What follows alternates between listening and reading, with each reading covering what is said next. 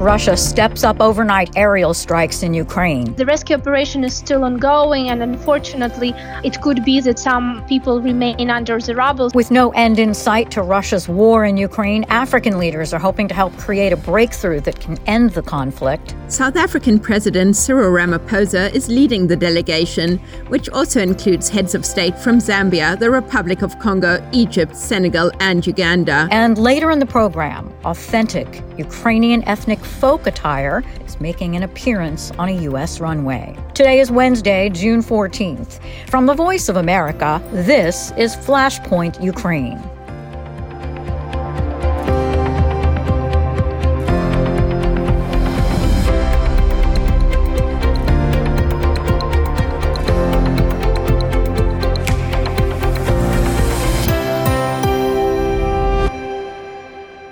Good evening. I'm Lori London in Washington.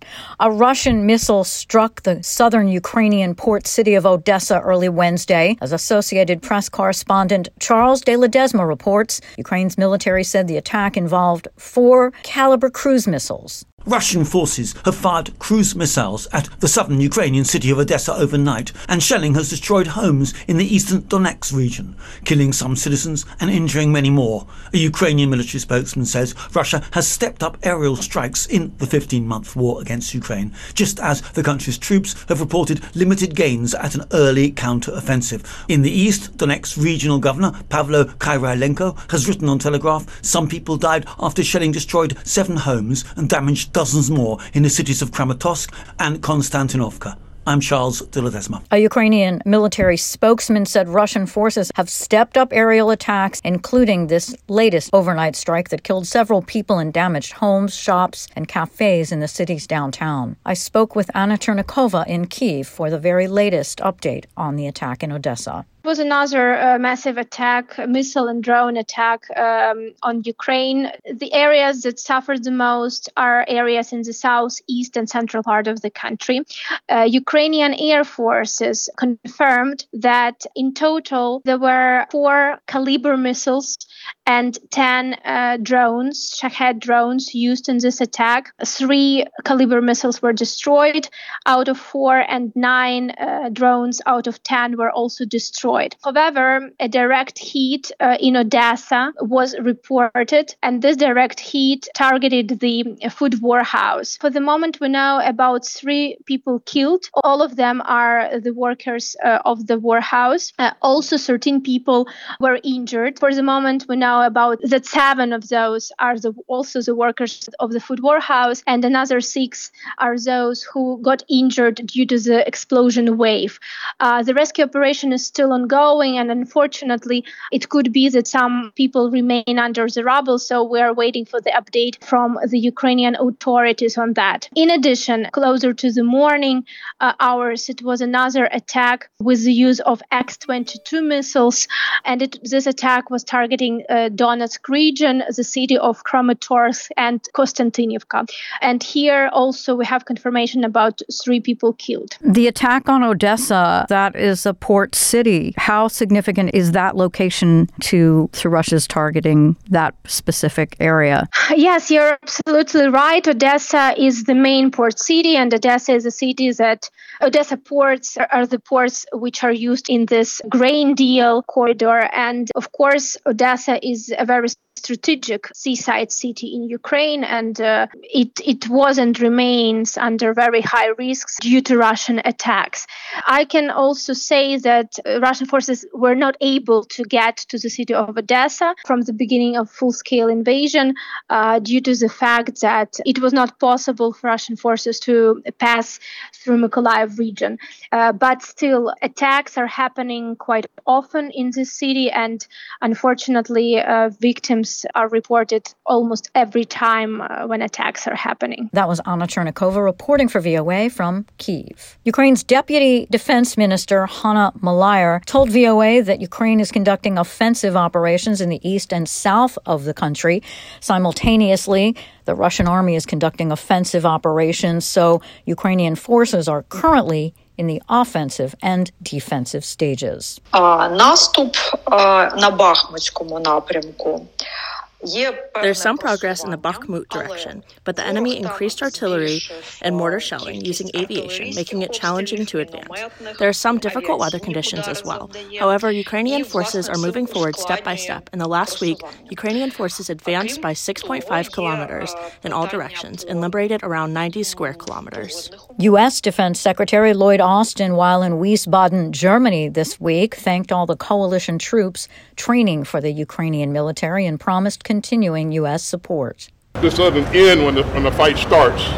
Our work continues because we have to generate more combat power, train more troops, uh, and make sure that the Ukrainians have what they need to be successful. A senior U.S. defense official said there are currently about 1,700 Ukrainian soldiers being trained right now by U.S. troops. President Joe Biden has called for NATO members to contribute more. The request came Tuesday during a meeting with the Defense Alliance's chief and ahead of a July summit that will be dominated by the conflict in Ukraine and intensifying speculation who will head the 31 member alliance after Chief Jens Stoltenberg steps down as planned later this year. VOA's Anita Powell reports from the White House. President Joe Biden on Tuesday underscored U.S. commitment to supporting Ukraine against Russian aggression, meeting with NATO Secretary General Jens Stoltenberg and announcing $325 million more in military aid ahead of an annual summit of NATO members in Lithuania's capital in July. Biden praised NATO's work, but also urged its 31 members to do more to meet a 2014 pledge to spend at least 2% of their GDP on defense. We've strengthened NATO's eastern flank, made it clear that we'll defend every inch of NATO territory. I say it again the commitment of the United States and NATO to Article 5 is rock solid. And our summit in Lithuania next month, we're going to be building on that momentum from working to ensure that allies spend enough on defense, the 2%, not just as a, a height, but that's the bottom line. Stoltenberg, who will leave office later this year, said the July summit will focus on how NATO can step up its support for Ukraine, which has managed to stave off a Russian takeover and recently launched a counteroffensive.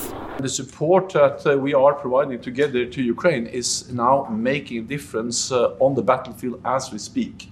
Because the offensive is launched and Ukrainians are making progress. Uh, uh, making advances. Uh, it's still early days, uh, but what we do know is that the more land Ukrainians are able to liberate, um, uh, the, the, the, the, stronger hand they will have at the negotiating table. One thing Ukraine badly wants. I think what is very important, our future in EU and and Ukraine is ready to be in NATO. Is unlikely, NATO analysts say.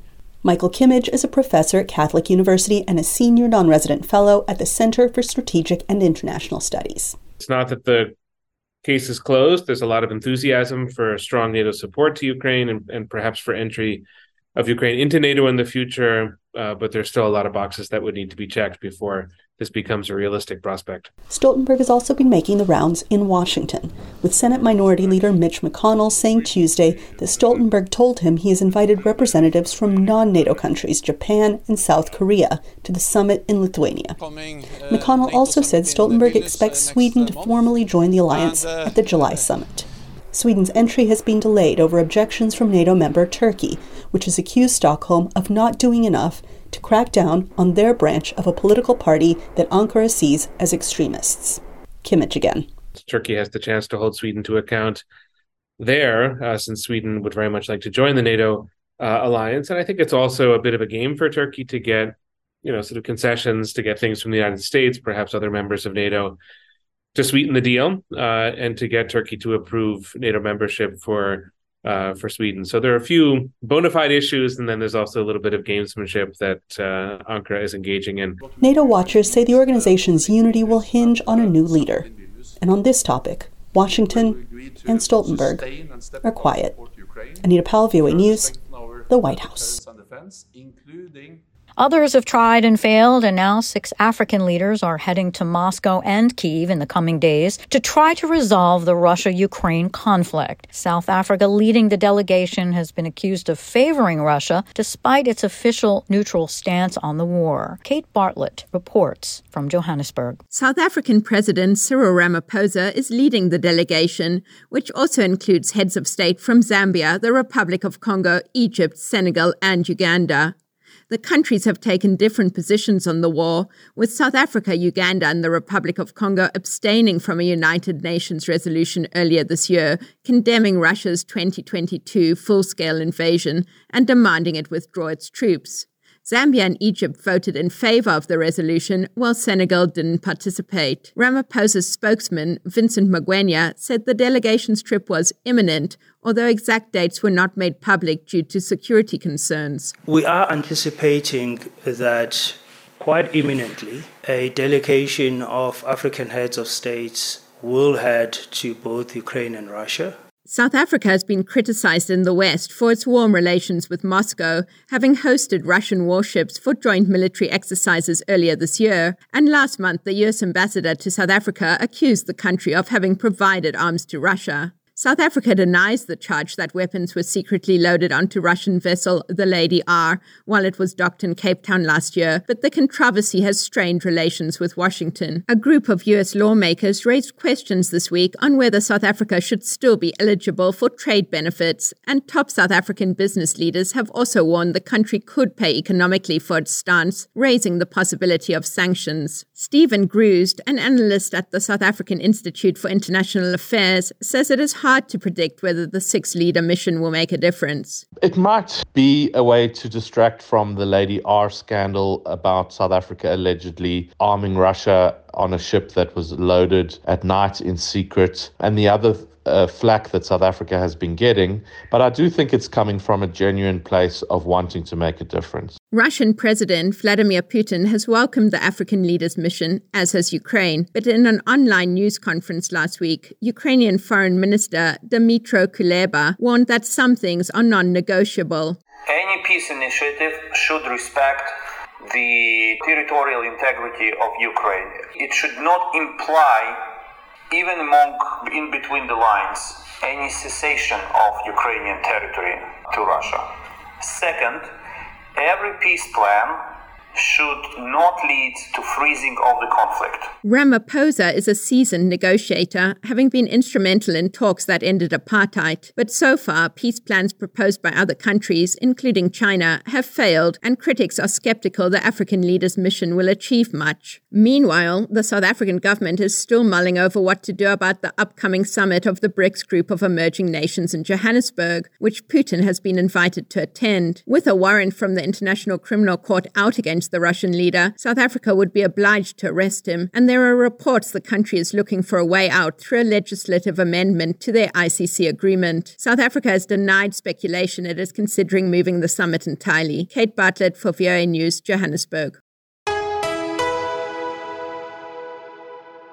You're listening to VOA's Flashpoint Ukraine. I'm Laurie London. Driven largely by the war in Ukraine, the UN Refugee Agency says forced displacement hit a record high last year, with more than 110 million people forced from their homes across the world. For VOA, Lesia Bakalets reports from Warsaw.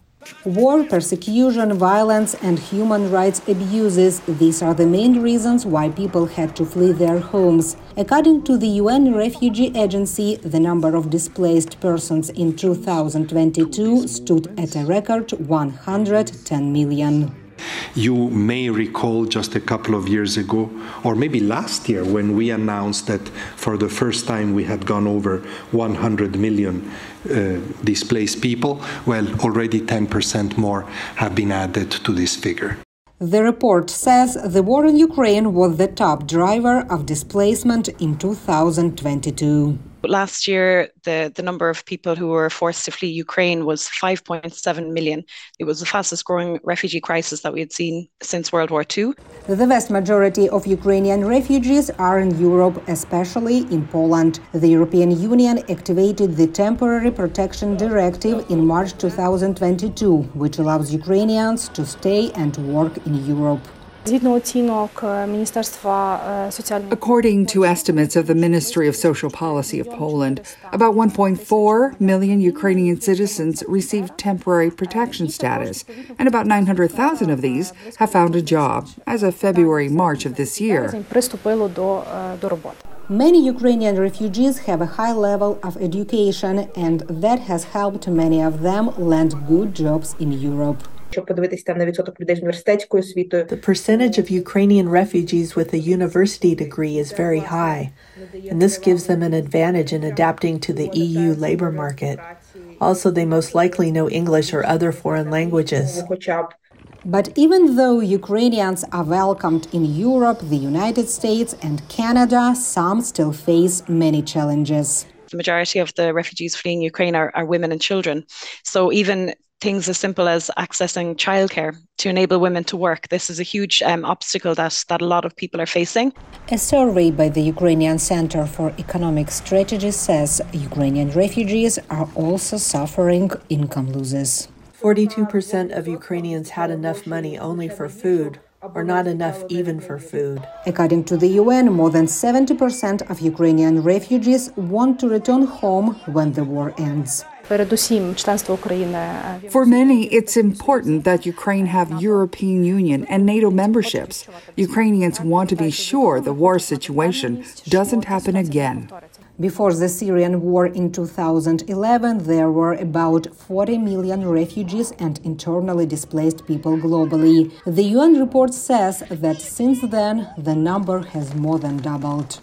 Lesia Bakalets for VOA News, Warsaw. As we reported earlier this week, the World Health Organization is warning that tens of thousands of people are at risk of significant physical and mental health problems following the devastating destruction of the Kakhovka Dam in Ukraine. I spoke with Alexandra Kozlovska, Ukraine country director for nonprofit health and medical support organization MedGlobal, for an update on the situation. A lot of people uh, they are injured during the evacuation because Russian troops they attack with their missiles during the evacuation the boats and the evacuation teams. And why is the mental health crisis? Because people they lost everything that they had. Their houses their work their families their pets. And unfortunately they became an idps and they need to find a new house and to start their lives from the new page. And it is very difficult mentally for these people this territories was previously occupied by Russia, and there was deliberated by Russian uh, by Ukrainian armed forces uh, not a long time ago, and they were suffered from Russian uh, occupation, and now they are suffered from this uh, disaster. Probably unlivable in most places, and I, I know there are also concerns about waterborne diseases and food illnesses. Yes, there are several concerns by Minister of Health and also by centers of control of the infection diseases here in Ukraine, uh, and they collect samples of water. Unfortunately, now there is uh, a challenge with drinking water on their territories, and uh, government and also uh, NGOs, volunteers provide special uh, medications for uh, and special equipment for purifying water.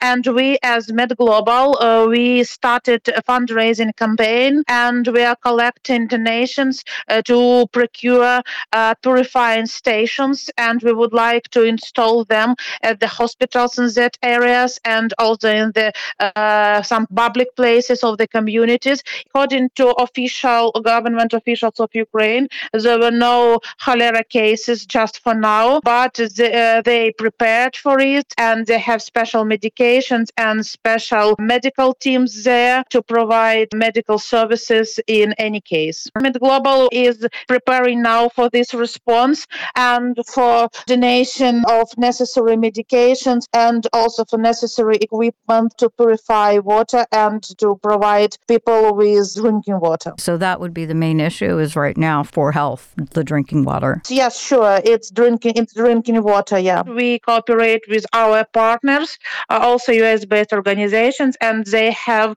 their medical team on the ground and we support them. What is Med Global's main goal for serving in Ukraine during this war and the invasion and all that follows it? We started to operate in Ukraine just uh, in two weeks after the full invasion and the full war started uh, last year, and we provide in-kind donations uh, for vulnerable peoples and also for injured people, and trainings like ultrasound, surgical trauma trainings, chemical weapons training and others for Ukrainian doctors and nurses. And also our US volunteers come to Ukraine for training of Ukrainian medicals. When it was problems with the electricity consumption here in Ukraine, uh, we provide thermal clothes for uh, 15,000 uh, of ambulance team workers here in Ukraine. In our plans, there are a launching of mobile clinics projects in Donetsk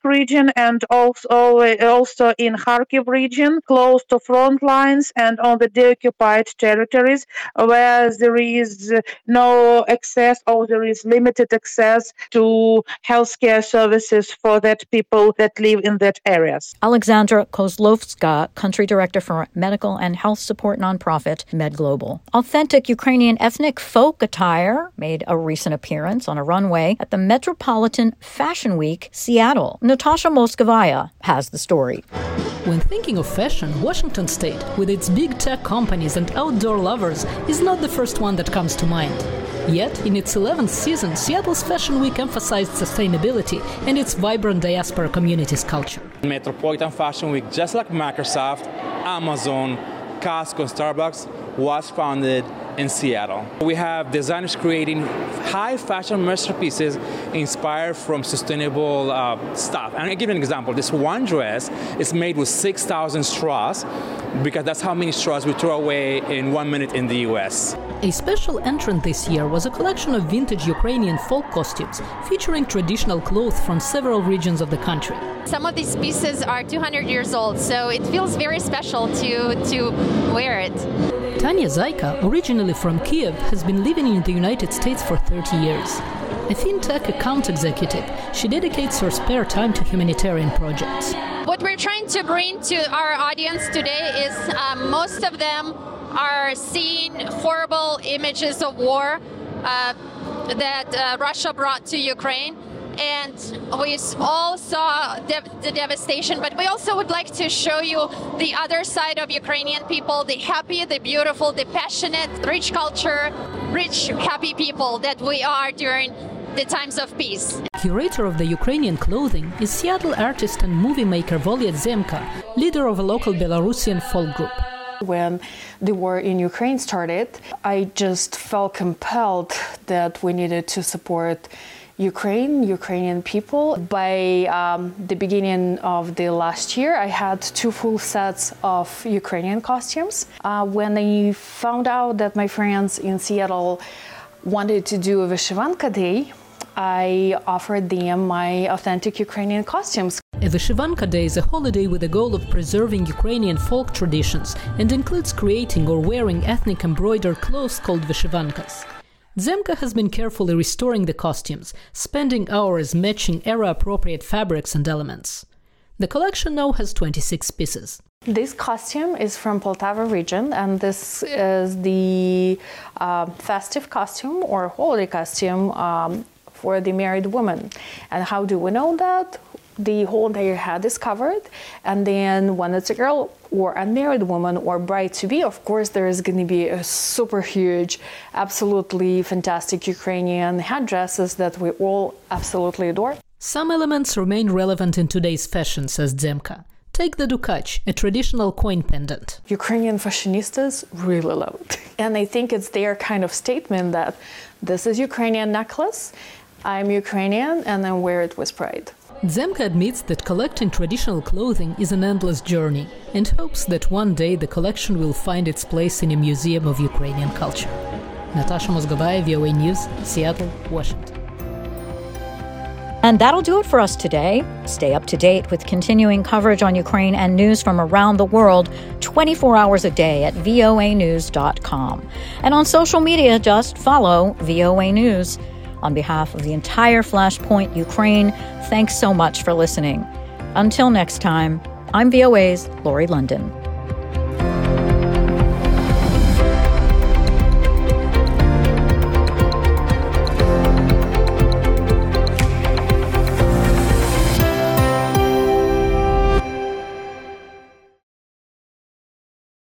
This is the voice of America. Washington. DC.